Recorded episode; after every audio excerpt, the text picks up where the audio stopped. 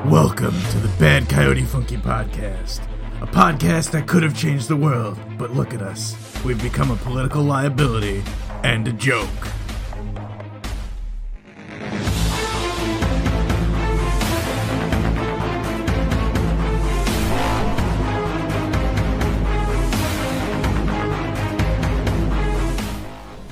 Welcome, welcome, one and all, to the Bad Coyote Funky issue number forty-three podcast, Comic Book Club, talking about The Dark Knight Returns. On today's podcast, we have a very special guest from New York's Talking Alternative dot com, Secrets of the Sire, Michael Dolce. Mike, welcome to the podcast, and thanks for joining us today. Thanks for having me, guys. Great. Also, on the cast for Bad Coyote Funky, we've got Adam Bomb Amber. Kaboom! We've got Dave the Bearded Menace. Why are you trying to kill me? Booster Greg. Harvey Dirt, K B's resident. I've got T V's Casey. Batman, darling. Nice, that was good. They Sounds get good. Better every single time. every- and I'm Sergio. Welcome, guys. Issue number forty-three. Well, now, now I feel weird that I didn't have some sort of catchy intro. Amber's the only one who really has a catchy intro, and it's not even that great. Whoa! Oh, heartbroken. I, Amber, I enjoy your intros. They're great. They bring me joy every week. So, guys, this this week we got to uh, we got I say we got to we all read The Dark Knight Returns by Frank Miller. Um, Which is really being brought up because of the whole Batman v Superman uh, movie coming up in the in the fight, which is pretty much looks like, at least from the previews, kind of, sort of, maybe a little bit ripped right out of the pages of Frank Miller, just in terms of that costume. So I thought it would be a good idea for everyone to kind of dust off their copies, or, you know, go up on the internet and find a copy and really revisit or read for the first time uh, where the origin of, you know, the definitive battle came from. Um, and for those of you who don't know, I know, Serge, was this your first time reading it? This was my first time reading it. It's not my first time, like, knowing the story, but sure. reading it. And, uh, oh, my God. Amazing. Yeah. Absolutely amazing. I enjoyed it. So it's, it's definitely one of those things, and it's actually uh, a super important part of comic book history, at least in terms of Batman, in my opinion, uh, because... For those of you who don't know, this is what brought Batman back to gritty. For a while, he was, I I remember he was all purple gloves for a while, which I loved. He had the gun. He was, you know, shutting windows on people's hands and all that old stuff. And then Adam West kind of popped up and kind of took it in a completely different direction, which was awesome for a while. But it, it, for me, it's always been that grounded, grounding in uh, in the gritty. And that's what Frank Miller brought back. And I never, I was looking into this on, on a little bit of research earlier today, and I never put this together. Uh, but these, The Dark Knight Returns and The Watchmen, were released in the same year. Yep. Which, which is makes a lot of sense. Yeah. Like, the tone on them is, is pretty awesome and very similar. Like, Rorschach definitely has some Batman qualities to him. And there's a couple of points where I was reading, when I was rereading uh, The Dark Knight Returns last week, that I actually heard Rorschach's voice in my head for a couple lines, uh, which was kind of weird. But they're independent definitely, definitely of each awesome. Other, though. They are totally independent. They uh, Alan Moore definitely was working independent. So to hear that is it's it's interesting. It's almost like listening to rock music in the early nineties or rap in the early nineties when. You know, you just had this, you had people working independent of each other and feeding off each other, but they're, you know, one's in Seattle, one would be in like, uh, you know, like a New York band or something like that. So it's it's interesting you, you kind of mentioned that, because they are independent from each other, but probably the time period that they grew up in and, and, and they're writing in and doing all this stuff, you know, might have kind of spilled over into each other. Yeah, that kind of stuff is always, it's like almost like an osmosis kind of thing. Yeah, where it's just so similar, but they're totally separated. But it's just like, damn, they were definitely the same way. The, the motivation behind both of them being created is sort of similar. It's about two comic book creators who are trying to acknowledge that they're getting older than the characters they read about when they were kids. Yeah, yeah, that was an interesting. Which I know, I know is certainly the case for Batman, and I'm pretty sure Alan Moore said it in a foreword for Watchmen, maybe. Also, the Cold War. Both were yes. both were totally rooted in nineteen eighty-six Cold War. Things are going to, and that's, you got to definitely recognize that in both those works, because it's the sense of urgency that the world is going to end. And in a world of superheroes, that's an interesting concept. Mm. It's also interesting that both uh, Watchmen and Dark Knight Returns have, have so much to say for, for their eras. Like you were like you were just saying, there is this impending urgency. And and I did not expect The Dark Knight Returns to really have, have as much to say as it, it did. It had it had political... ideology. It Reagan. had it had yeah, Reagan. He's like the definitive eighties president. That's oh, not man. fifth term Nixon. Yeah. Right. Right. You can hear his like voice, like also like when he's like speaking, like, "Oh, hello, uh, some good news and some bad news." Um, so they left Corto Maltese, but those Russians, they're sore losers. Yeah. As he's in the, the radiation suit. Sorry, guys. I'm all set. No. It- And I mean, even just how, how the pages were laid out, I, I found that it was just so so radically different than anything I, I, I've read. I mean, you had the, the T V screen that were where you were interviewing people that had seen Batman or experienced a a a battle between one of the villains, and you have this going on at the same time. You have the actual event taking place on screen, and it. It gives you this this sense of, of of mystique to the to the actions that, that are going on. Where whereas where normally you would just see like, oh, you know, like Batman going around the city. You hear people talking about the legend, and it just gives more weight than you would have without that that um, concurrent narrative. And actually, uh, fun fact about actually, I, I looked this up too. I did a lot of just like Googling today.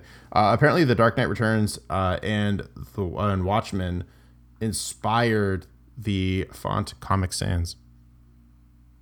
What? Yeah. Really? Yeah. Is that real? Yeah. That's that's what is on his on the Wikipedia page. So you're telling me the well, it's got to be that- true then. It's got to be true. It's on the internet. Yeah, it's got to be true. It's got to be true.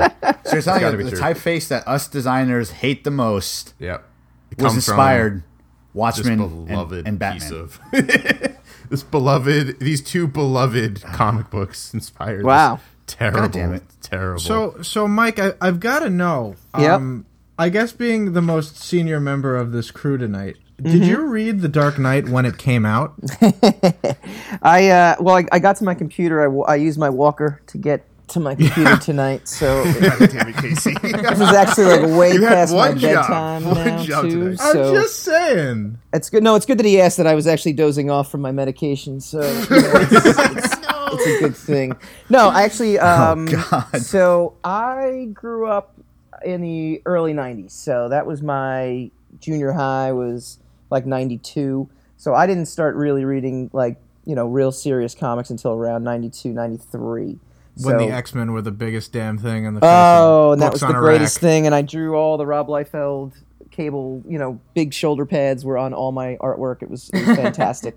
Muscles that didn't exist. So yeah, that was my that was my upbringing was right around that time. So I actually caught wind of Dark Knight Returns um, right around I guess high school, so like ninety-four, ninety-five um, is when I first I actually started reading Sin City first, and then you know, obviously, you read Wizard Magazine, and it's like, you got to read Dark Knight Returns. It's one of the best. And you got to mm. read Watchmen. It's it's one of the best. And they truly were two of the greatest books, you know, greatest comic books. And, Greg, you kind of mentioned it. It kind of brought Batman back. But this book plus Watchmen brought comics back um, mm. and kicked off an entire... So we're talking an entire generation of comics um, were, were kind of, like, kickstarted because of these books. So... Um, It goes just it goes beyond even just Batman when when uh, when talking about the impact that these that these particular graphic novels had. Um, and it's funny, you read Sin City like Dame to Kill For and the original Sin City, and Miller's artwork in that is kind of drastically different compared to Batman Dark Knight Returns. But stark, you might say. It, yeah, well, yeah, because at that point now he's. He's like, well, I'm Frank Miller. I can just do whatever I want. just, just, just, just lop a lot of black ink and a lot of white out, and and and make a, make a comic. So it was interesting to kind of see it from uh, from a perspective of, of this is Frank Miller seven years later now versus you know seven or eight or ten years later versus what he was doing here with, with Klaus Janson uh, doing the inks on top of it. But um, it was uh, it was just as impactful, you know, in the early nineties as it is today. So that's, you know, my impression of it, and, and it never changes. It's it's uh, it is definitely a timeless piece. Absolutely, and the and the coloring on it was fantastic. That's his wife. Yeah, I, I know. It was it was crazy. Like, it better be good, well, right? Or else or else there'd yeah. be conversations while reading it. Like table. um, like a lot of the first comics I started reading were, and it's probably no surprise to anyone here, where it was uh, the Heavy Metal magazines. Um, mm-hmm. So that's where I started, and I discovered everything else after the fact. And reading the Dark Knight Returns, um, the art style reminded me a lot of the art style I would see in the Heavy Metal magazines. Yeah. Um, because I guess they would share the same artist, but like just the gritty look behind it and the art style, and just just just let's set the record straight. It's my first time ever reading anything about the Dark Knight Returns. I didn't even know what it was about until I read it. Like, wow. Mm-hmm. Yeah. So for me, it was just a complete just. That's why yesterday, Greg, like off chat, I told him like, dude, I just finished reading it. Oh my god, I'm shaking because yeah. I didn't know that was the comic where they fought. I never knew that. And I didn't. I knew they always went at it, but I always thought it was something that happened within the D C universe over and over. I didn't know that was the beginning point. So they went at it more in the sense where it's like in the Silver Age, it's like Batman and Superman here. Both you both have rifles now. Kill each other. And the poor look on Batman's face when he knows he's gonna get shot and the bullet's gonna bounce right off of Superman. But it was like, you know, like what what was refi- what amazing about this was. One, the art style behind it I love the most because the art style really got to show the world Gotham was in or what type of like state Gotham was in. Like I felt like the art style really communicated that well, that Gotham is not what Batman would have liked to have seen it become. And it's not how he wanted to leave it. He retired because he had to retire. And isn't that the ultimate older person? Isn't that the old, ultimate, I don't mean to cut you off, but isn't that the most ultimate like older person interpretation of anything? Like, like as yeah, I'm getting older, part, I'm yeah. like, I'm like, oh, nothing was as good as when I was a kid. And meanwhile, like, you know, Batman's now like in his fifties in the book, and he's like, well, damn it, Gotham sucks now. These kids suck. I have to, you know, he's basically just like a curmudgeon-y old guy now. He's like, yeah. he's like everyone, and he's he's like what will be, you know. When we get the, to that the age second too. Issue is him just taking it to all the teenagers. Exactly. Exactly. He, get, he gets his he gets his ass kicked trying to trying to show a youngster he can still dish out a whooping. That's right. Well, He he even treats saved by a kid. Well, he even treats uh, Carrie Kelly the same way too, where he's just like, "All right, sit here, don't touch anything. You touch anything, you're fired." And then he goes off and does his Batman thing, and then he comes she back and he's anything. Just like, "Activate," and nothing happens. And she's like, "Oh yeah, I reprogrammed everything because these things are antiquated, and I learned it in four seconds." It was it was just great, um, but Dave, like especially with you reading this for the first time, and and Sergio as well, you you must see now thinking back on the Dark Knight Rises, thinking back on all these other Batman things that have really popped up, and now Batman v Superman. You must start really seeing these, like the, the inspiration taken out of this oh, this work. Absolutely, it's, it, it's incredible to see the impact that it has. I mean, yeah, this is my first time reading it, and just going back, I'm like, oh, everything makes sense now. Like the the Nolan Batman. So for everyone who hasn't read this yet, I highly recommend it. And uh, you'll look back at the Nolan Batman, you'll see the current Batman v Superman, uh, and you'll know where all this lore comes from. And it's incredible to see uh, the, the the change that happened from uh, the the Adam West Batman to what it is now, like just how this was the turning point and it what it made Batman what he is now, even going back to the uh uh Bruce Timm uh nineties Batman, yep. Tim Burton, oh sure, or even like yeah, Tim yeah, Burton yeah. also yeah yeah oh my god, like I remember growing up on that cartoon in the nineties, and it was just I was like, what what is a superhero, you know, being a kid and, and just just loving Batman, and it was because of this. And now like reading this, I'm like, wow, that's that's where that came from. It's very uh it's very surreal. So yeah, and even and even the uh, the the Tim Burton Batman. Let me let me ask you guys a question too, because the, the funny part is though, even though we've all read it at different times in our lives, we never, none of us have actually read it when it came out, which you know was the question that was brought up before. Mm. I always had this like mythic thing, you know, thought of like, what is this this book? Oh, what is the Dark Knight Returns like? And the lightning strike through through the figure. I mean, and it was. It was parodied by like Cerebus. It was, um, you know, by Dave Sim, and it was parodied on, like, you know, Marvel's What If uh, when I was a kid. So, you know, I mean, it, it was something that, that had... covers everywhere. They're still yeah. doing it. There was, oh, there was an issue of uh, of Old Man Logan just just recently on, by Bendis that's got Wolverine jumping in front of a lightning bolt. Yeah, it, it, but it's, so it's got this, like, mythic lore behind it, and I'm just curious if... If it if it matched your guys' expectations, well, or, or, or what did you guys me, think? Yeah, for me it was this was my first time reading Dark Knight Returns, and what? It's actually the second uh, Batman comic I have ever read that's exclusively about Batman.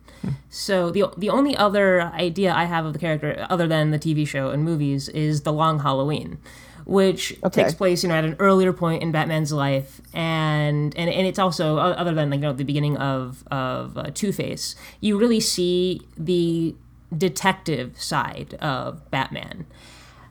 However, this one, I actually never I didn't realize going into it what I was what I was about to, about to read, and that's because my trade has a different doesn't have the lightning bolt cover. It just no, has like, no. a close up of Batman's Um, like hood.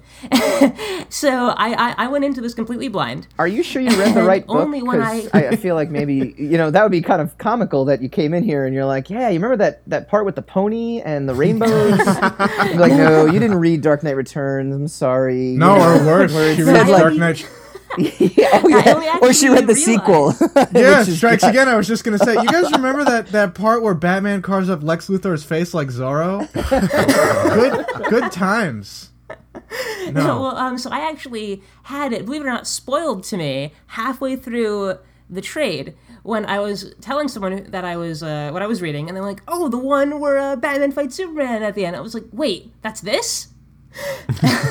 so... Oh, man. So no, um, but I mean, going going into it blind, um, up until, you know, at that point, it was actually, I was incredibly surprised how much more, uh, what's the word I'm looking for? Um, abstract the the art and layout just just was for the story. I mean, I didn't I didn't go into it with any preconceived notion that, like, oh, this is the legendary book, you know? Yeah. So I was just sort of taking it at, at face value, and and yeah, it was just. I, I think the art, I don't want to say that the colors were were vibrant, because they weren't, but I know we were talking about earlier how it's a very dark comic, but if you look well, at the pages, it's there's actually the, the not that... The coloring is, is watercolor, right? Yeah, but because it's actually, there's there's a lot of, of brightness to these pages, and it achieves that, that bleak, that bleak over, like, outlook on, on Gotham, but it's it, it looks... abstract in a way that I can't quite describe, and it almost made me wonder as I was reading this comic if if this was the, the world as, like, Batman perceives it in his old age, this this faded, washed out ah, world. Ah. Ooh. And hmm. and that it, and it just and, and, and conversation. you, you realize who you guys you're Basking talking it. to, right? I mean, you're like, wow, yeah, you just took this to a different level. I need another year. Holy cow! This is, you know. That's what Amber does. She uh, she goes deep. Yeah. yeah. I'm and just the, very passionate. Well, kind of going off that too, Amber. Um, I don't know if you guys noticed it, but I felt like uh, the Batman's cowl and, like, the, the blue parts of his costume ended up getting darker and more desaturated the more the book went on. At least in the one that I was reading, where it was just like. Well, he first, does li- he does literally change costume. Oh, does he? I must have just missed that. Because, oh yeah, no, yeah. it's it's totally. He wears his old costume for the for the first yeah that two part issues. yeah, and then he and it totally changes by the third. Oh yeah, and okay. the the art the art itself is also it, it takes a very different tonal shift. There's way more detail and a yeah. much larger attempt to make it look like um, the comics of the day in in the first couple of issues. Like, as it goes on, there's just less and less, like, you know, muscle detail and things like that. It's it's more simplistic and stylized, more trademark Miller, as mm. he would come to be known. Yeah. But there's also there's, that difference between, like, the civilian world and Batman's world. Whenever oh, sure. whenever you see whenever you see him, it's always like this this like full page spread. But whenever the the, the civilian world, the the normal normal life that everyone lives, it's always like in this television screen, or um or just accompanying accompanying. His his adventures, so it really does kind of give this this larger than life th- uh, image of of Batman that goes beyond beyond the, the world that everyone lives in, and that comes up in the story where there's that line, uh, he's he's he's bigger than all of us. Mm. And there's also, like, I love the insight that you get into Batman. Like, he makes those, so we're seeing it all from his point of view, pretty much. Like, he misses a punch and he's like, stupid, stupid. And then something just happens that, you know, works out for him. He goes, oh, that was lucky. That was stupid. And that's like a common theme in this, where he's like, I'm too slow. I'm not strong enough. I'm getting lucky. And but everyone else is probably just like shitting themselves and just pissing all over themselves. I'm like, oh my God, the Batman's going to come get me. And it looks like all skill from their end. But uh, Batman is just like out of, he's out of his mind and not confident with what he's doing at first. And I think it... Yeah, I I mean, I think that the mutant leader, just, he got to him. That that you could oh, yeah. argue that's why he lost. Because, oh, sure. I mean, when he when he was on his game, he was able to do what Batman does, plan. Yeah. And he wasn't doing that. He, he just spent so much time worrying whether he was doing it right that it, he lost. Oh, yeah. And it wasn't until the Superman fight where I think he really just regained, you know, who he is and why he's doing it, and, and his purpose and his confidence. I think it would... I think it, would, it was a little before that. I, really? I don't know the exact moment, but I mean, when he, when he beats the uh, the leader in front of everyone, kind of yeah. when he realizes I'll, that I'll, he needs to be that symbol. I'll agree with that. Like the second time, like he fought like the mutant leader and he beat him. That's when he started getting confident, because first time he fights him, he's trying to go muscle for muscle. He's not being Batman. Yeah. The second time he fights him, he's like, no, this guy, I have to really think about it. I have to actually plan this, and that's why he fought him like in the mud and all that stuff.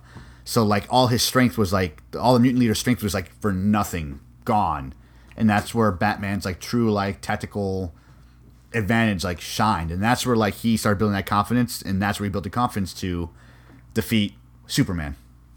How about that Fight prototypical, uh, I mean, this is, like, Frank Miller, but this is, like, Frank Miller before he's Frank Miller at his best, because this is Frank Miller, like, in his prime. But sure. something tells me to stop with the leg. I don't listen to it, as like the moon is just rising. This isn't a mud hole. It's, it's an operating oh, table. Man. Oh, so and good. I'm the surgeon. Uh, just don't Jesus. do it with the Christian Bale voice. That's all that matters, if you if you keep yeah. the Christian Bale voice out of it. But but well, that is I'm like trying to, I'm trying to do Michael Ironside. I can't make it happen. Well, here here's my question. I'll ask you this. I'll ask you this, Mike. Um, because I, I every time when I was reading the the comic, every time I would read as Batman or Bruce, I would hear um. Kevin Conroy. Thank you. I would hear Kevin Conroy's voice. Okay. And I would hear like the voices from, you know, the Batman I grew up with. So when you read it, whose voice do you hear?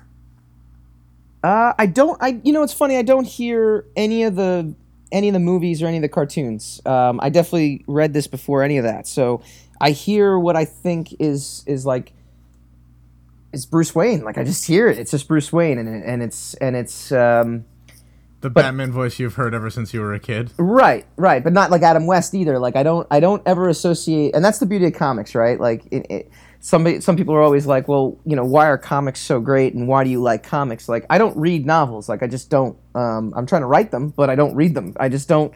I don't know something about it. Like I need, and, and movies are great, and I love movies, and I watch movies, but you know, comics can can give you the best of both worlds. Can give you this like visual experience. But at the same time, you can imagine what these people sound like, and just you can almost you're filling in blanks of movement and motion and sound and everything like all in one. And that's why to me, like comics are king. Like so, I don't hear, I don't hear anybody's voice. I hear Bruce Wayne. I hear the voice that Frank Miller kind of set out to do. But then, ironically enough, I, I read I read certain lines and I and I see him kind of repeating that that that trope, you know, down the line.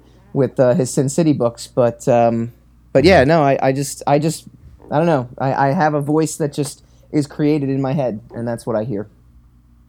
I think that's what makes uh, animation so magical, though, especially in superheroes, because um, like for me, there's certain parts like like Young Justice is the comic that I when in high school I was reading, and mm-hmm. when they did the cartoon, and granted, not all the characters matched up right away, but Nolan North did like a real like a, almost a perfect Superboy, and actually that was what I heard in my head.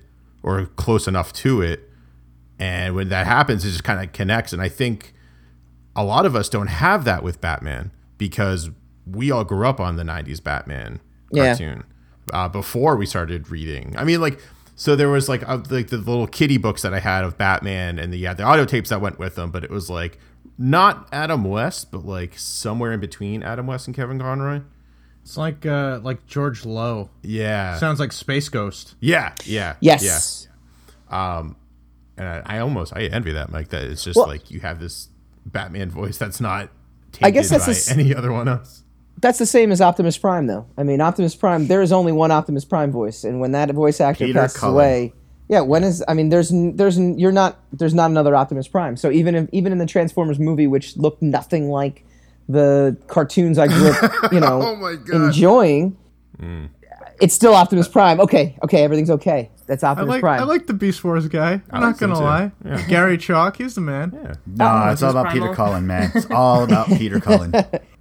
But that's, you know, it, it's that's say, like a it's like a baby blanket. It's like having that blue blanket. It's like, okay, is this Mike? Is this Transformers? Ah, Shia LaBeouf. Ah, I don't know. Megan Fox. And, and the funny and thing about sudden, that is, is yeah, that but, um, uh, Shia LaBeouf was doing a screening. Uh, he was doing he's always doing all these weird indie things now. So he was doing something where he was in a movie theater and you can watch movies with him, but not talk to him. And when it got to, and he, he did movie. like a live stream of it and everything. And then when it got to Transformers, he was just sunk into the seat, hand on his face, just oh my God! Like with each movie that passed, he's just like, why did I do this? And it was the funniest thing ever. He's a person. He, he can he can he can tell when when something's botched. But no, yeah, going going off what you guys were saying about comics as as a medium. I mean, yeah, with with animation, you kind of have it all like like forced on you, like you would a movie. And with a book, the the writer can do as best they can to to paint this world. But comics offer a completely unique Com- um, juxtaposition of visuals and and narrative, so so you can really imprint so much more of of yourself than uh, than you could with a T V show. But you also have you also give the writer the freedom that they have in a in a novel. So, yeah. and, and one thing that, that is, is so unique with, with comics is when you, is, is the kind of messages you can encompass in, in that in that kind of story. And I I got a very political message a lot of the time from from this from this book, and I I, I, I really wasn't entirely sure at all times what he, he was going for. But there was like a lot of lines where he where he said, you know, well. Like um, he was a good soldier when he was talking about Robin mm. before. Mm-hmm. Um, there is so much symbolism of of the chain of command as we know it failing to serve the people. Where you have like where you have the cops going against Batman who's trying to help them. You have that one panel where you have the president tracking it down to the next person down the line because it's not his problem. Then again, then again, then again, till it gets to the police commissioner of Gotham. And they're yeah. like, "Ah, oh, I guess it's on me to take on Batman." So you you get this. This very, I, I I don't know whether I would call it liberal or libertarian political statement, but what what do you guys think? Um, the like the my... answer is conservative if you know anything about Frank Miller. Yeah. Mm.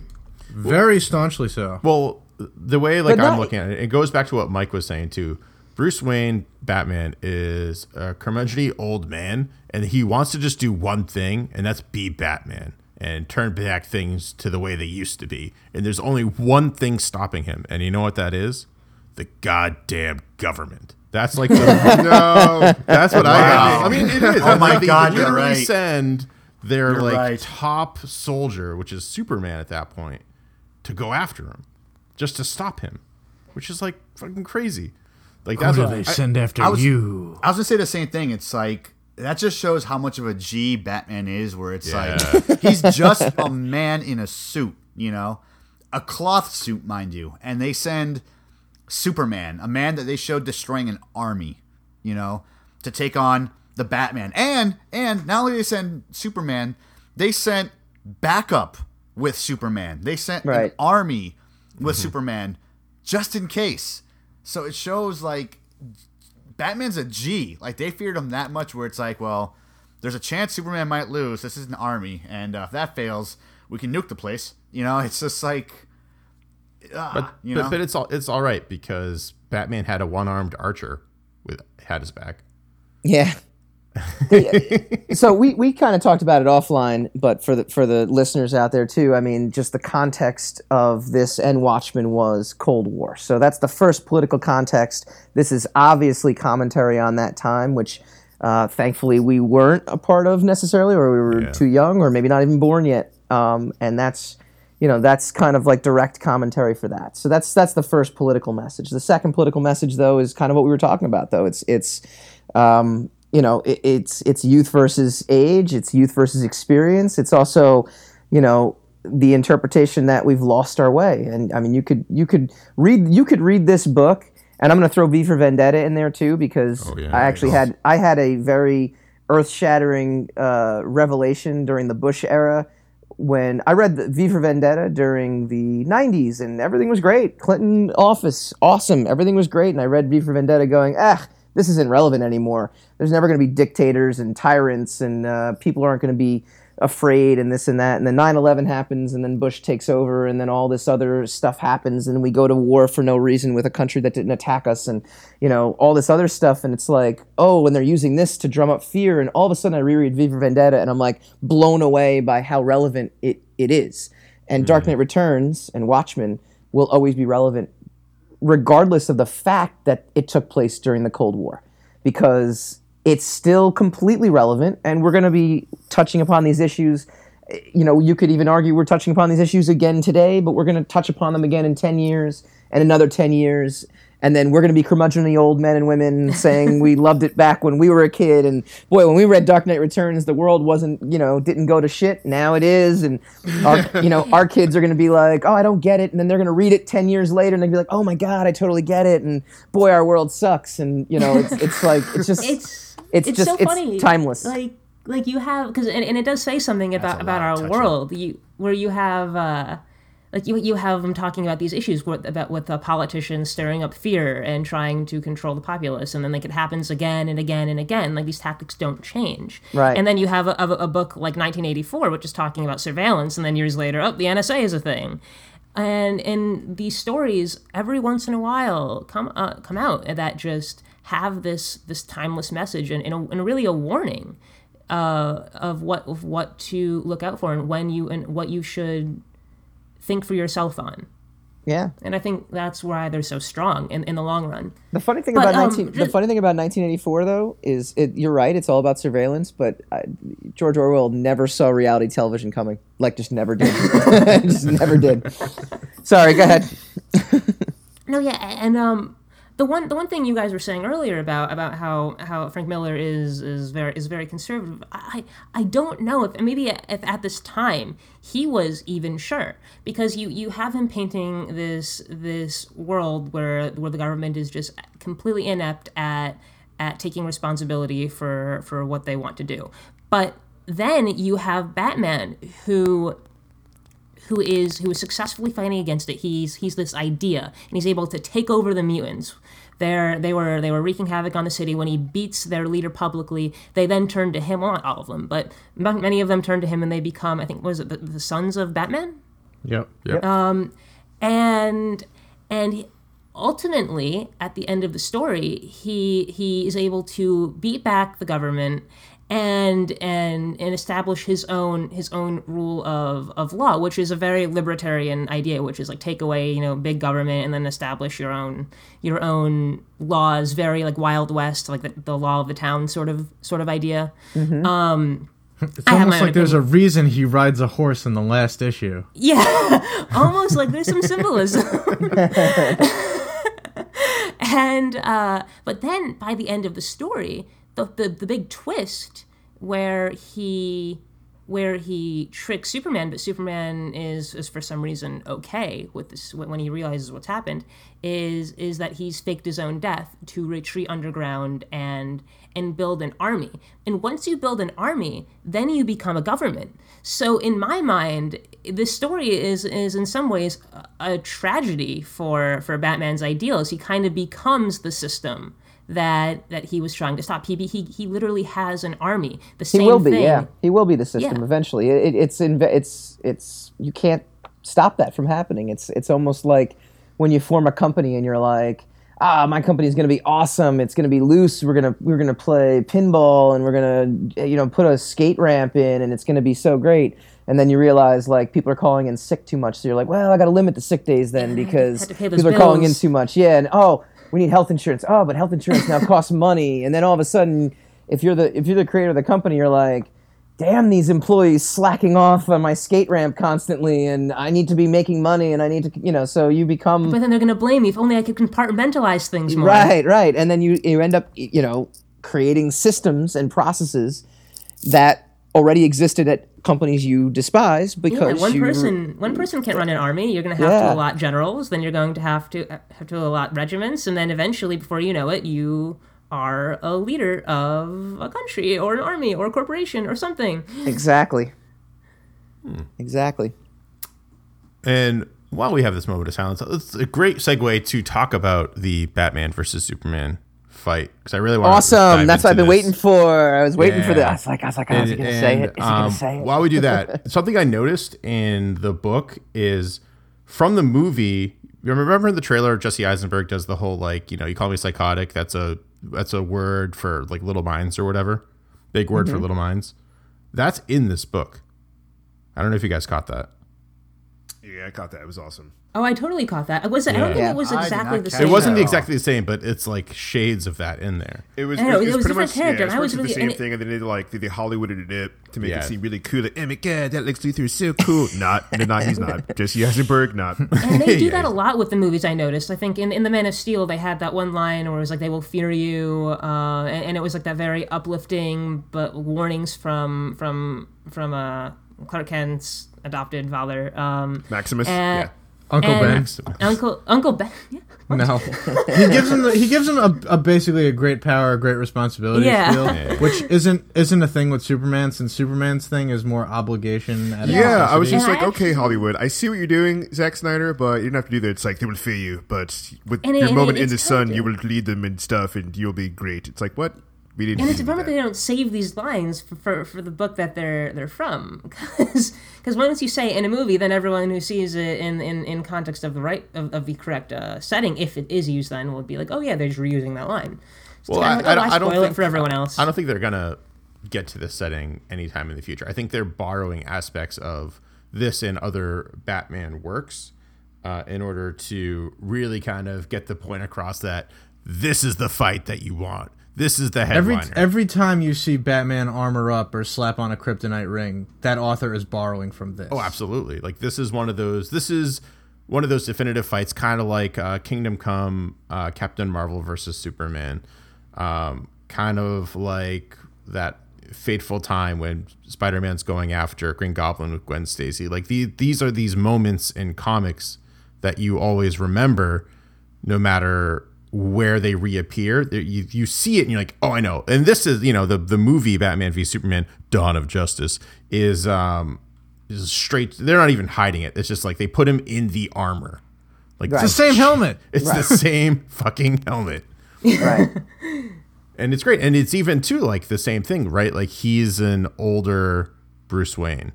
I remember reading, and again, I haven't he's, seen. He's an older. Yet. Wait, wait. He's an older Ben Affleck. Let's. He's older Ben. Let's make, sure, let's make sure we delineate that. Is Batfleck. Is an old. Is an older Ben Affleck. Um, but yeah, it, it's just like, you know, he's an older Ben Affleck going after a standard-aged Henry Cavill Superman. Yeah. Yeah, Mike. I wanted to know your, your take on uh, on the casting choice for uh, Batman v Superman with uh, Ben Affleck being casted. Like, well, what was what was your reaction when you saw that? So it's funny, A, I wouldn't have done it, but but not for like the reasons that, oh my God, it's Ben Affleck. Uh, you know, he has done a complete one eighty rehabbing his image, which is fantastic. Argo was an amazing movie. Oh, it was um, great. He actually, you know, he he's actually, his career is, you could look at that and be like, you know what, I kind of admire this guy. Like this guy was like a joke in two thousand. Was it two thousand six with Gigli or two thousand three? I forget what it was. No, Gigli. What you mean the no. hit rom-com Gigli? Oh my god.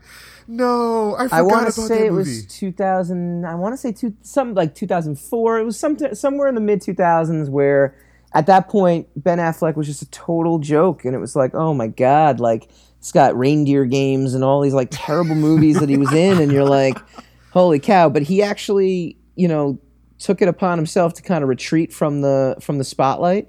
Get into directing, and then slowly kind of be like, hey, hey, I can still act, and you know. So I, I don't look at it from a from a point of view of, um, he's not good enough to, to be Batman as an actor. Like, I, that's not in the conversation anymore. That would have been in the conversation, you know, when he did Daredevil. It was like, oh, my God, Ben Affleck as Daredevil. This is horrible.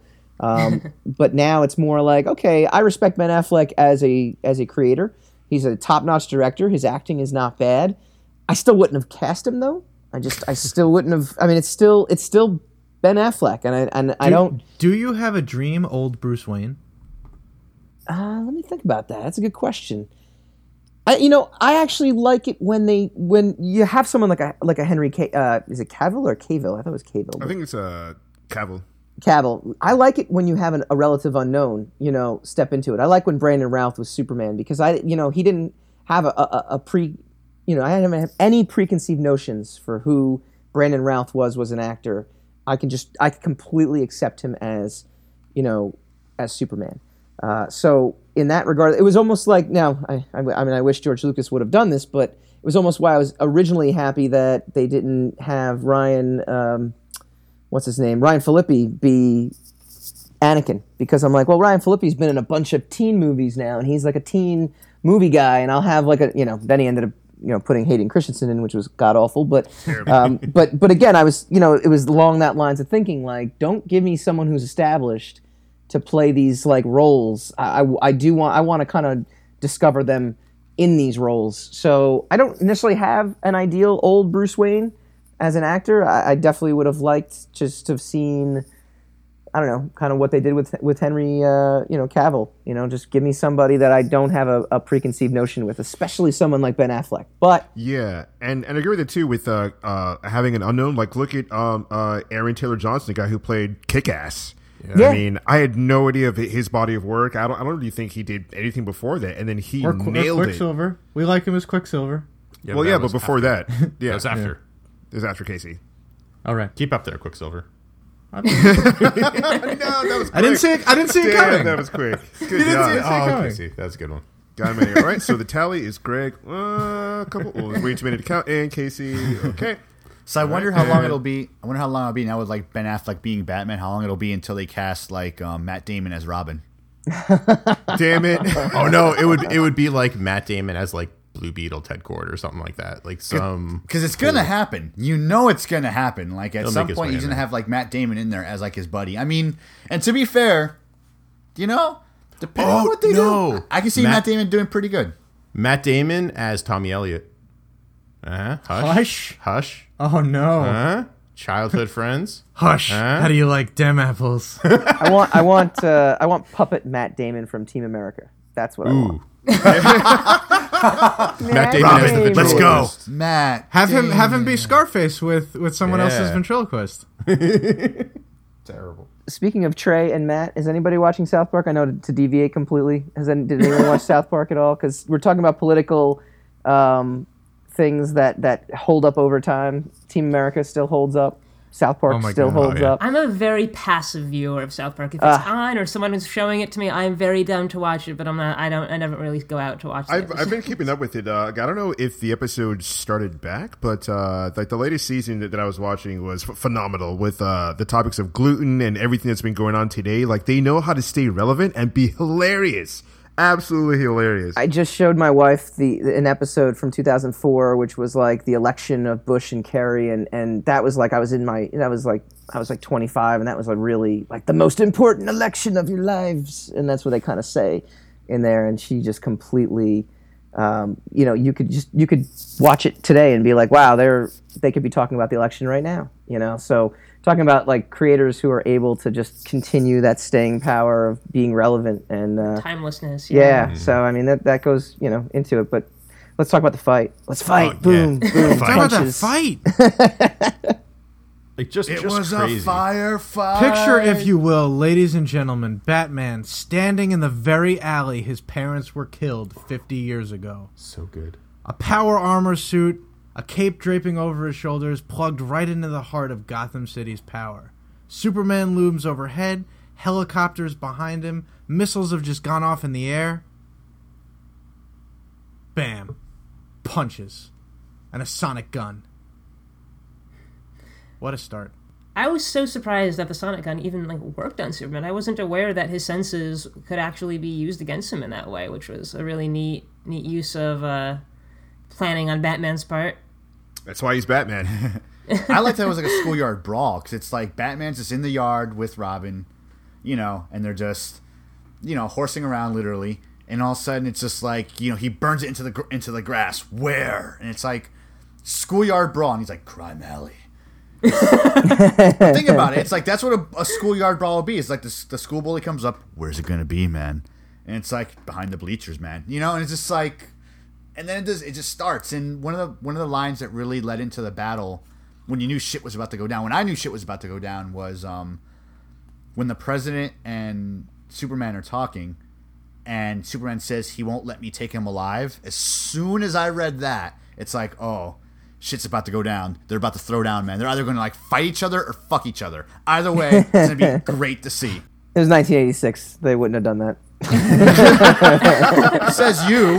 You know, Nor- North Star wouldn't um, come out for a couple and of the, years. And the fight too just brings it, it was, Oliver. It was Queen groundbreaking. It was not that groundbreaking. Another piece of this this universe, a one-armed Oliver Queen, who just like somehow still uses a bow and arrow. You know, yeah. What? I he's was like, so he's like the Def Leppard drummer.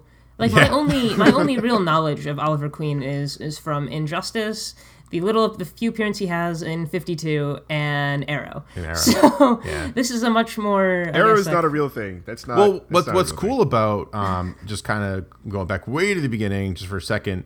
Um, in Legends of Tomorrow, they took a page out of The Dark Knight Returns and had Oliver Queen with one arm and the and the crazy goatee and just older and embittered, uh, very much shades of, of what we had read, which is pretty cool. Like, you know, it, it just borrows it just slightly, but those comic fans who are in the know would be like, ah, ah, I see, I see what you did there. That's great. That's awesome. Ar- archers in comics always get it bad in, in alternate futures. Yeah. If they're not missing an arm, they're blind, they're blind yeah. crippled. Green Arrow gets a bad and stuff like The Nail. He's missing an arm. He's missing an eye. He's in a wheelchair. He's missing teeth. He's crazy. Well, because the creator's always like, why didn't you just use a fucking gun? Just use a gun. You wouldn't. You wouldn't be maimed right now. You'd be fine. Like, no one's Legolas. Come on. They need. They need to take wind, I guess, into consideration, and they need to keep their arms strong, so they're more in tune with their. With their natural self, I don't know. Velocity, the the the distance between, you know, you using math. No, yeah, no, just use a gun. Just use a gun. It's the art of the fight. It's not the fight. Yeah, Mike. Like, uh, what, what did you think of the fight when you first read it? Like, what oh, was it was epic. Like? It was epic. And the thing is, too, you know, the thing that's that's sad's not the right word because it's not sad, but it's just like I feel bad that there's so much.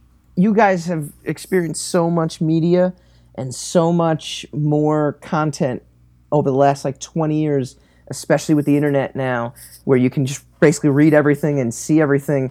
Uh, you know, this was like one of the most epic battles, and there was nothing like this before. So, you know, now you guys, I think, I think, and you, can, you can tell me, yeah, you can tell me, yeah. But you know, seeing, so back in the nineties too.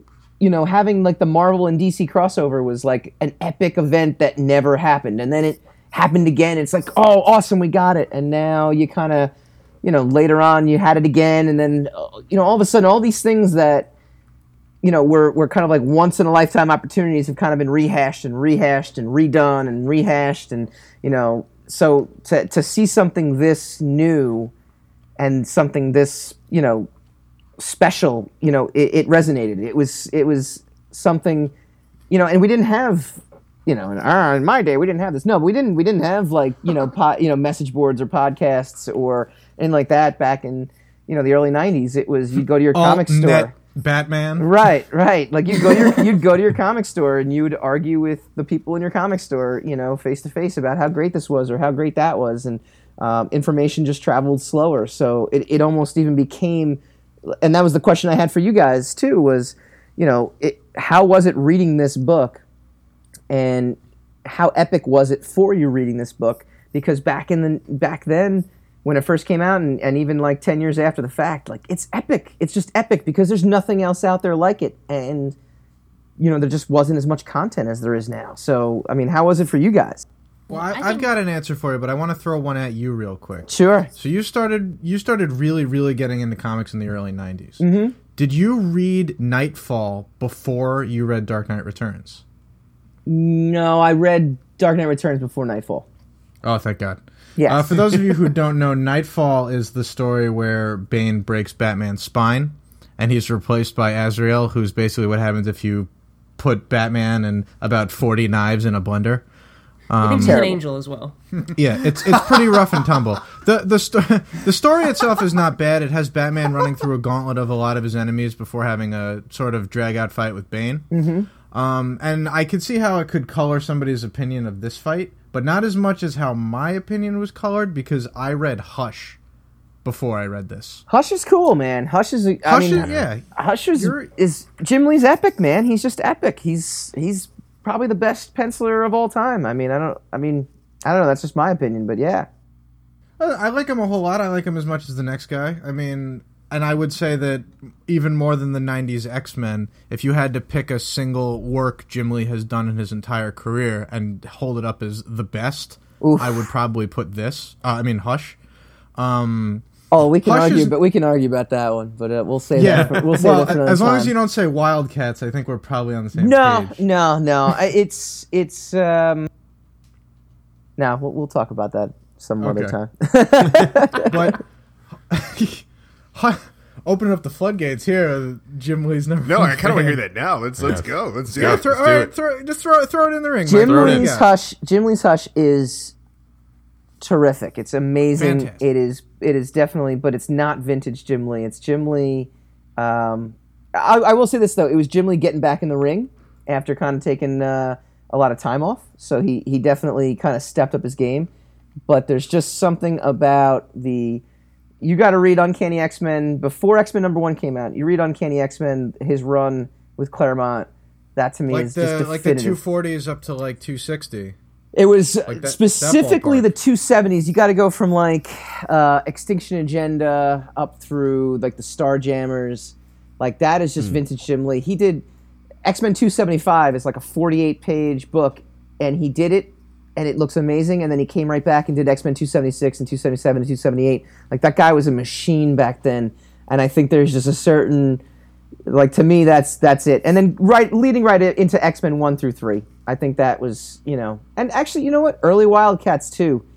Early Wildcats was was pretty damn good. Hush is Hush is good, but I think at that point you, you have Jim Lee, who's kind of already established. He's got his style down. It's there's not, I don't know. There was something about that early. Uh, you that, feel like it's phoned in a little bit? Not phoned in, because he was really trying. He wanted to make. He wanted to prove a point. He definitely wanted to get back in it. But it's it's almost like the comeback album. From like yeah. a band, it's it's kind of like don't call it a comeback. I don't know. Green Day's the right the right analogy, but like you have you have like Dookie that came out for Green Day, and that's like the breakthrough album. But Kerplunk right before it is their best album, and then you have American Idiot, and you're like, holy shit, American Idiot, this is great. But if you ask anybody who was around for that first, you know, that first like explosion onto the scene. It was just, you didn't hear anything like it, and Jim Lee, you just didn't see anything like it. So to me, there's that's the the argument for Jim Lee versus, uh, you know, Jim Lee Hush versus Jim Lee X-Men. Jim Lee X-Men is just groundbreaking. So Jim Lee Batman might actually, you're right, it actually technically speaking might be better artwork. Um, but for I, me, a lot of that, a lot of that, to be fair, I credit to Scott Williams on art and um, uh, who's his colorist. Uh, oh, it's like Tom. What's his name? I forget what you're. I, I know who you're talking about too. And I, and I yeah. could, if only I had a computer in front of me, I could find out exactly what it is. uh, it just it's very it's very polished looking. And and don't get me wrong, I am never going to be a guy to knock Claremont's classic X-Men when you got guys like Jim Lee and Mark Silvestri, Alex Sinclair, by kill, the way, killing it. Yeah, killing it every month. Um, but well played, sir. Well played. Now, you know what it is? It, again, we're arguing, like, you know, two amazing pieces. So it's not like, you know, you're sitting there going, like, this is great and this is crap. It's like, this is great and this is greater. And we just, you know, vice versa, like, which one is which one is greater?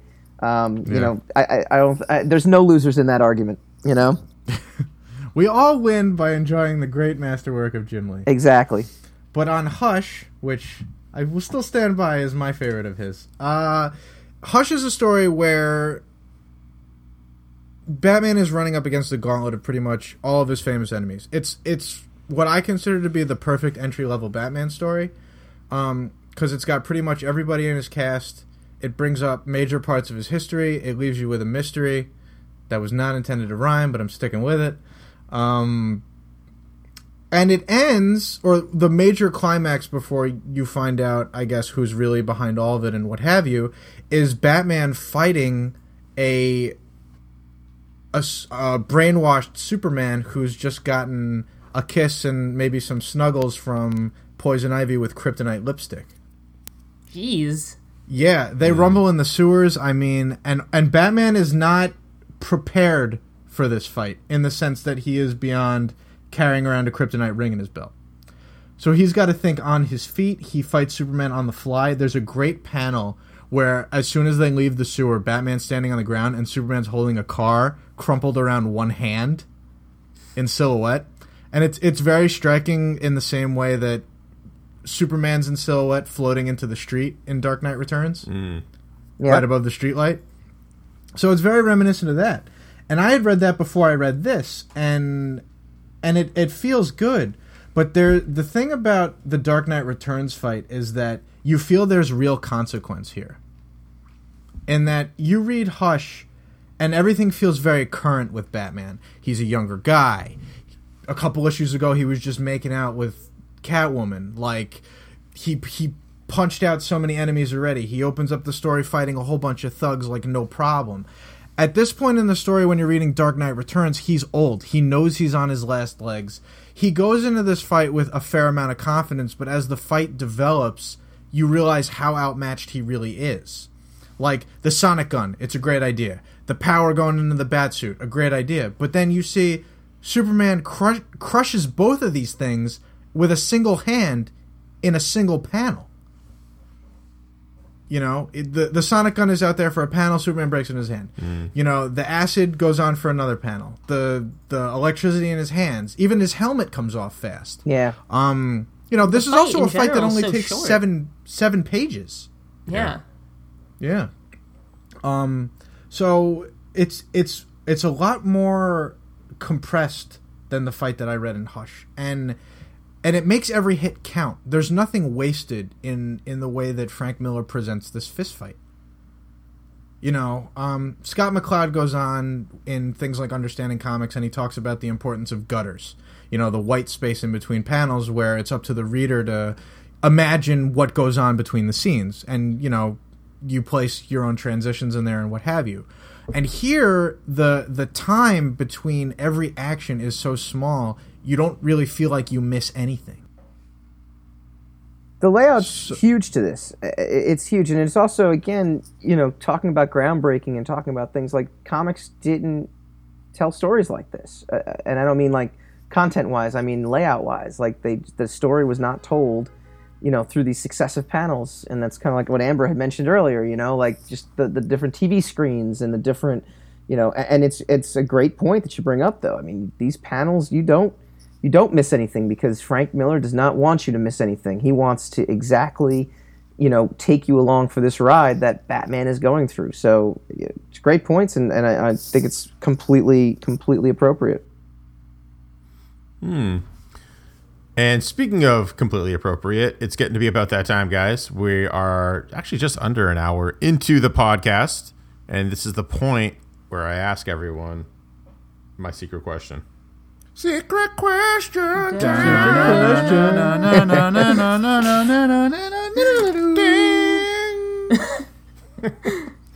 working on the theme song. Or we can do the one from Kill Bill.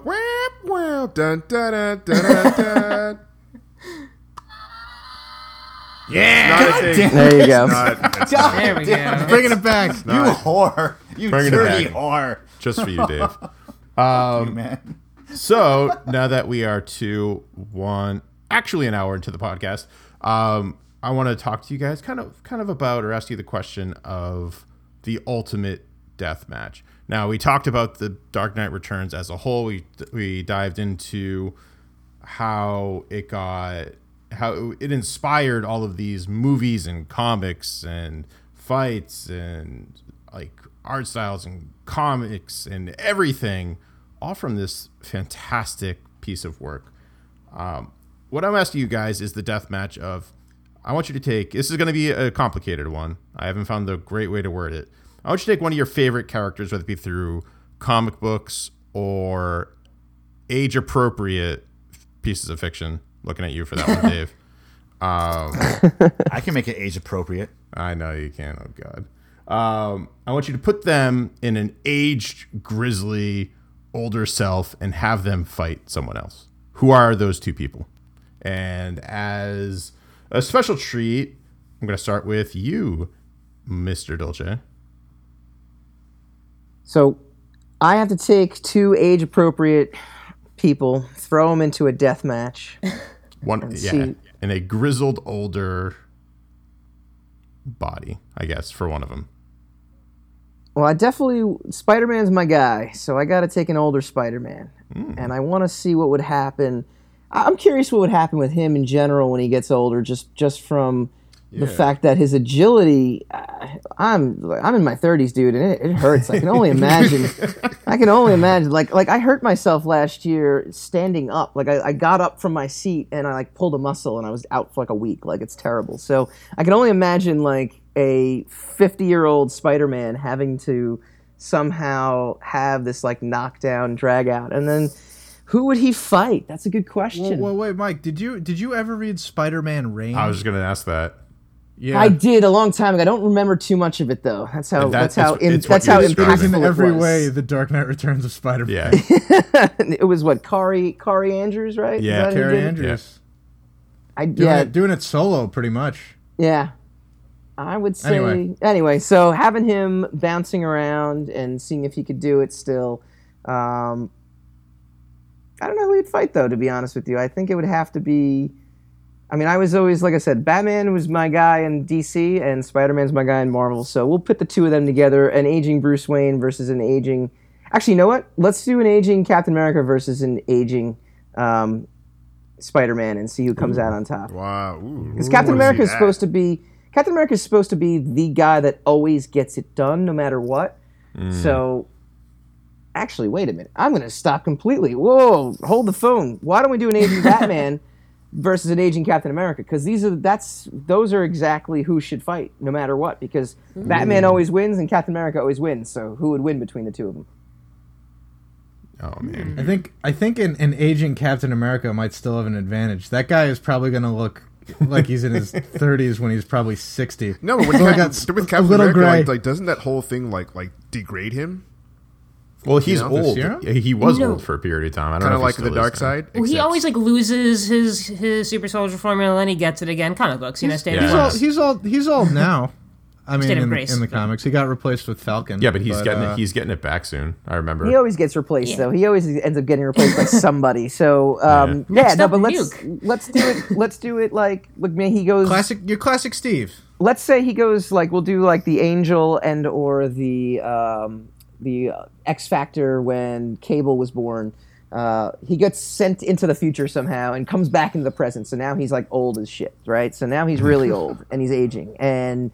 He comes back right when Bruce Wayne is like Dark Knight Returns age. So now they are actually, they might not be the same age, but in relative body shape, they're exactly the same. Who comes out on top? Who I comes think, out on top? I actually think Captain America in this one, because we see in The Dark Knight Returns that an aging Batman is pessimistic and doubts himself. Whereas Captain America, no matter how bad he gets, no matter how dark of a place he puts himself in, he always has his ideals. And that's something that he's he's like never foregone. And that's something that Batman just doesn't have in The Dark Knight Returns. So he he had one has the passion, one is fighting against themselves. Yeah. So Batman Batman can be broken. Yes. Well yeah, he, he gets broken a lot. Yeah, he, he does. He just pulls himself I, I, I kinda, back Kind of did that on purpose. ah, I see. I see. What ah, ah, ah you see where I? Yeah, see what I did right there. oh, yeah. Yes. So could, I could I could see it now. You just have this great panel where Cap opens up with a classic shield throw and Batman catches it, and it's just like nice try. Damn. Do you have you guys ever read Infinity War and Infinity Gauntlet and all that? I read Infinity I've, War. Yeah. I, I've read oh Infinity yeah, Thanos Gauntlet. Does it too. Okay, because so I mean, basically, and this is not to spoil the Infinity War movies, but hopefully it's exactly the same. But Captain America is the last hero left standing, and he mm. finds a way to defeat like a god. So I'm gonna give I'm gonna give Captain America the nod over Batman, but I would say that Batman, if he has enough time to prepare, would make it as good a fight as his battle with Superman was. And speaking of preparing ourselves, oh my God, Dave. Oh no.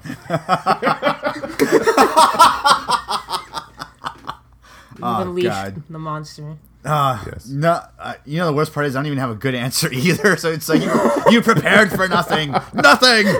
Um, uh, it's a good day when that happens. So I was thinking I would love to see an old over the hill Conan. Ooh. You know, like he survived every single encounter he's been. He's an old man, hasn't been in fight for years. Maybe he's retired. Maybe he's like in, in a farm country. An old grizzly Conan. So Arnold Schwarzenegger, basically. Mm-hmm. Um, fighting,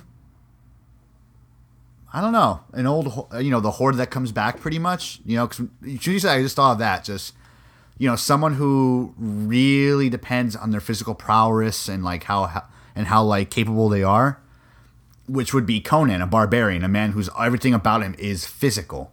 So take that away from him, take away that battle hardened man and just give him a body he can't function with anymore versus... you know, a new cult that shows up, or a new snake cult, or a new like demon that shows up, or whatever. Just an older Conan, um, the son of Tothaman. But if I have to fit, if I have to go with my quota, um, Jay, an over the hill Jane Silent Bob still hanging out in front of like a grocery store, versus an over Clerks three coming to theaters near you, versus an over the hill like Bill and Ted. Oh, uh, now see that's great. That's great. You know, because it's like they're they're both, you know, idiots in their own right. Jane Silent Bob will be just seventy-five years old, still chilling in front of a quick stop that probably doesn't exist anymore. So chances are, like, Jay can't even... for at this point, Silent Bob is both, like, deaf and blind, and Jay is just gone, gone nuts with all the weed he smoked. So as far as they're concerned, like, the wall they're chilling in front of, which it could be a normal wall, is the quick stop. And, like, Bill and Ted show up because they, you know, they can't operate, like, the um, the time machine anymore. They show up and it's like... shit, and they just either battle it out or they just stare at each other for a moment and just die. I would love Wouldn't it to it... be like a post-apocalyptic Kevin Smith like universe where it's like Dogma went horribly wrong and everything like just just hell on earth and everything's decimated and they're sitting there as the mutants from The Dark Knight Returns with Jay, Jay and Silent Bob, and it says Silent Bob and Jay on their t-shirts, and Bill and Ted just wander into this scenario. Another dark future where we can blame Ben Affleck? Dude, I'm on board. Dante Dante can't retire, so he's still fucking working. Oh, I'm not even supposed to be here today. I was supposed to retire six years ago. Randall's been arrested for, like, touching a kid inappropriately, you know, like... No, Randall would still... like, this is a world where video stores still exist. He still works at V H S. He still works, works there. No, no, he still works at the video store, but he just won't let go that no one watches videos anymore. Everything's, like, streaming. So he still oh, works really. there because that's all he's got. uh, Sergio, what about you? Oh, man. It came to me already. No. Yes. Um, I, I, I would like to do this. This might be very stupid, but um, I want to do an older version of the Ninja Turtles. So they still like pizza. They still say the word radical. Uh, they're older. Uh, versus, um, I was trying to I was trying to think of like who who could be really cool, and but like who who is very quippy and very uh, like a very annoying battle verbally. So I was thinking an older version of, of Spider-Man. So you have like these both sides that I think they're freaking hilarious. They're both like doing cruise back and forth, and you're sitting there with like their old lingo. So think think about them just being really really decrepit, and they're just like, all right, well uh, let's let's do this for for some odd reason, and they're trying to like make jokes. Everyone's just like, come on, Grandpa, stop it. No one thinks you're funny on both sides. I can see the Ninja Turtles because they love pizza so much being like heart. Ob- like morbidly obese. Is that so, like big, like old man bellies? Yeah, so no, not like, even worse. They're like two hundred pounds, like overweight, or like three hundred pounds overweight. So they're like five hundred pounders each. And like they just walk they're in. They're only like four feet tall. You know, I can already see like Michelangelo. Cow, cowabunga.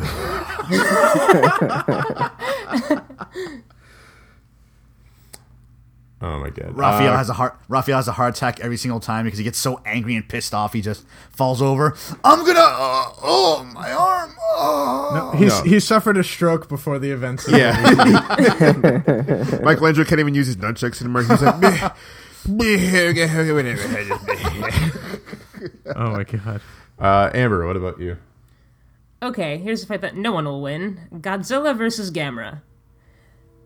At the end of... How do you age up Godzilla? Well, because it happens in the movies, all right? So uh. in Godzilla versus Destroyer, he is at what's the what they call like meltdown phase. He his his heart is pretty much a nuclear reactor, and it's melting down. So at the end of Godzilla's life, he has this last burst of of energy before he goes goes nuclear and explodes. So he's he's basically Super Saiyan for for one movie.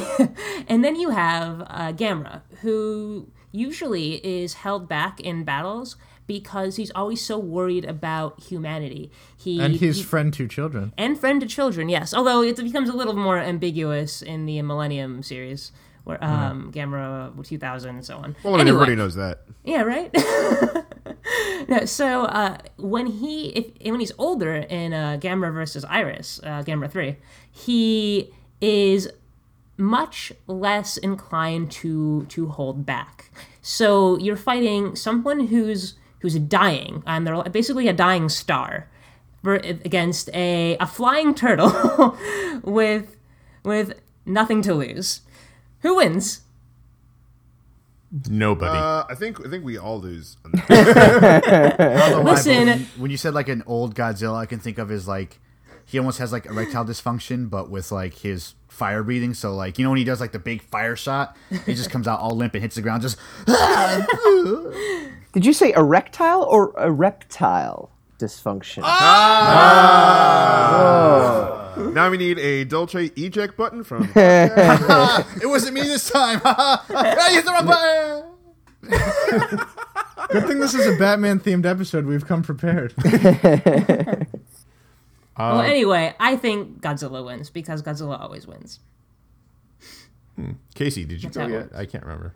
I did. I didn't. My, mine's a little more middle of the road. Okay. Um, because it's something that I've always kind of wanted to read, and when I almost got it, I didn't quite get it. Daredevil versus Wilson Fisk. Mm. There, no? Shaking your head on that one? Mm. I mean, let's hope for something a little more fantastical. I, you know, I probably could, but I've read through reading Exiles and What If and, and, and just Marvel Comics two, uh, Marvel Comics two. Yeah. I've seen all of my favorite heroes in old age at one point or another. Um, but I've never really seen an older Daredevil try and swing a comeback. I've seen a younger Daredevil, homeless, broken, completely demoralized, make a comeback in Born Again, which is what you would say is Frank Miller's quintessential Marvel Comics story. Absolutely. For sure. Yeah.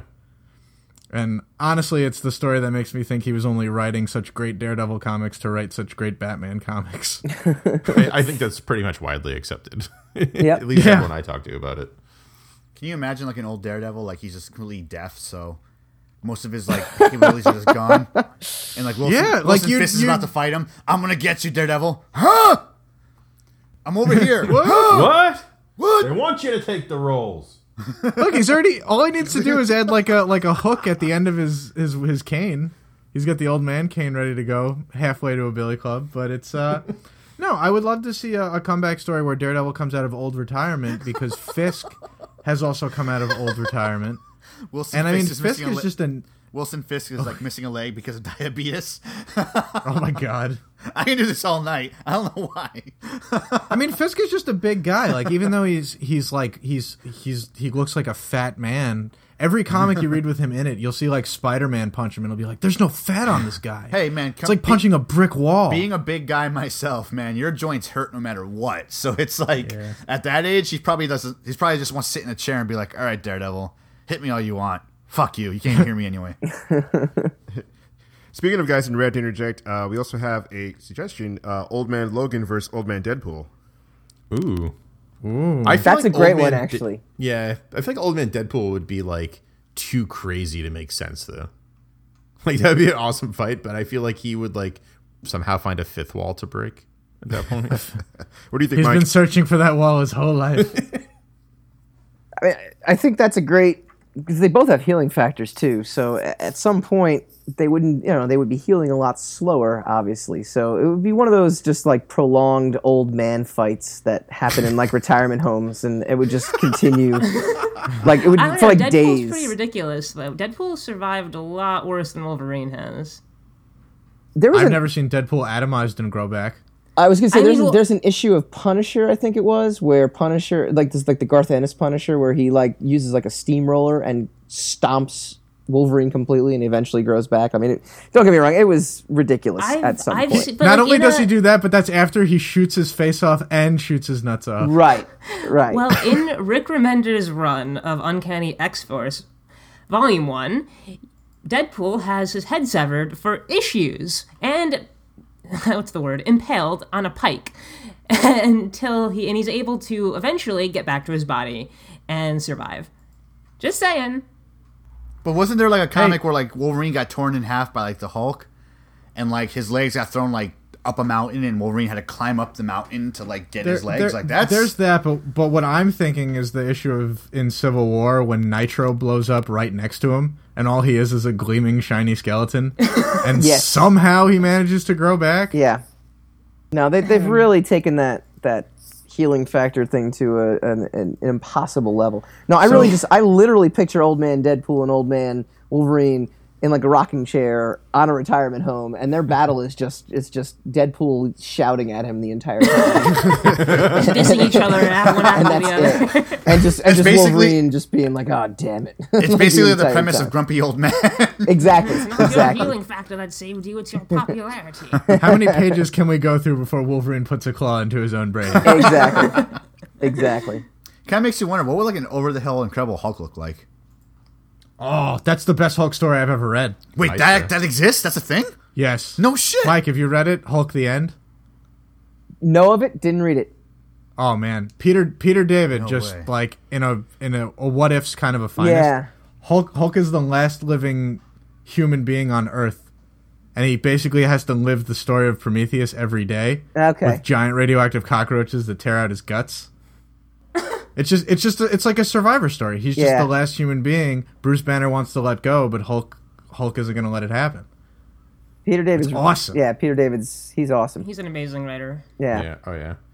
Um, for me, I have no idea because I, I usually use my backups, which is usually Booster Gold. But I feel like I've seen him old, and I've definitely seen Superman old, and I've, I like every single character I can think of, I've seen old regardless. Same boat, man. I know, it's so fucking crazy. Um, I don't, I don't even. I don't even. I'm losing it. I don't even know. I'm. I've stumped myself. You're so, you're so old. I'm so. You've old. been beaten by your own secret question. Greg versus Mike. Own... It's a B C F first. Actually, no. You know what? No. What I would like to see. I'd like to see. Um, Catman. Old and like you know like Villains United Catman from Secret Six. From Secret Six. I'd love yeah. to see like him and Deadshot like old and like. Trying to survive in like I don't know, like maybe a post-apocalyptic wasteland or a dark future of some kind where um, there's only heroes around. So kind of like Reverse Wanted. If you guys have read okay. the Wanted comic, mm-hmm. it's like the bad guys won, so everything's dark and gritty, which is pretty much the world we live in now.